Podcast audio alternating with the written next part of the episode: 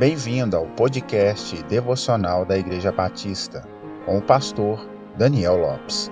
Siga as nossas redes sociais, arroba PIB Francisca Adriângela, um lugar de encontro com Deus.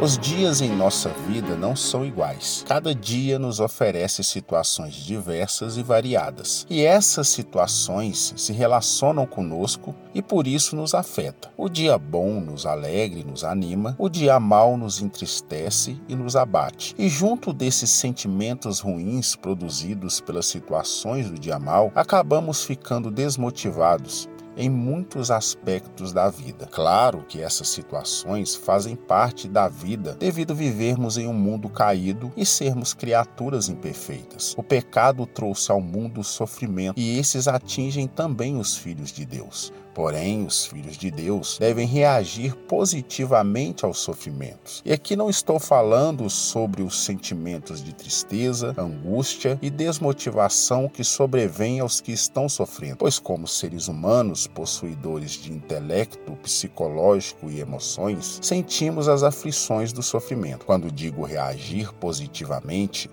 me refiro a não se render às angústias produzidas pelo sofrimento. O sofrimento deve produzir no crente um deslumbre do céu, pois quando esse tem essa percepção, ele começará a pensar como Paulo expressou em Romanos, no capítulo 8, no verso 18, que diz: Considero que os nossos sofrimentos atuais não podem ser comparados com a glória que em nós será revelada. O sofrimento dos filhos de Deus tem propósitos como refinar a fé, e glorificar a Deus através do exemplo.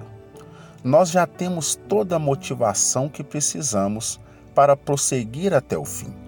E essa motivação é esta: que Cristo encarnou, morreu por nós, ressuscitou ao terceiro dia e voltará para nos levar para viver a eternidade com Ele.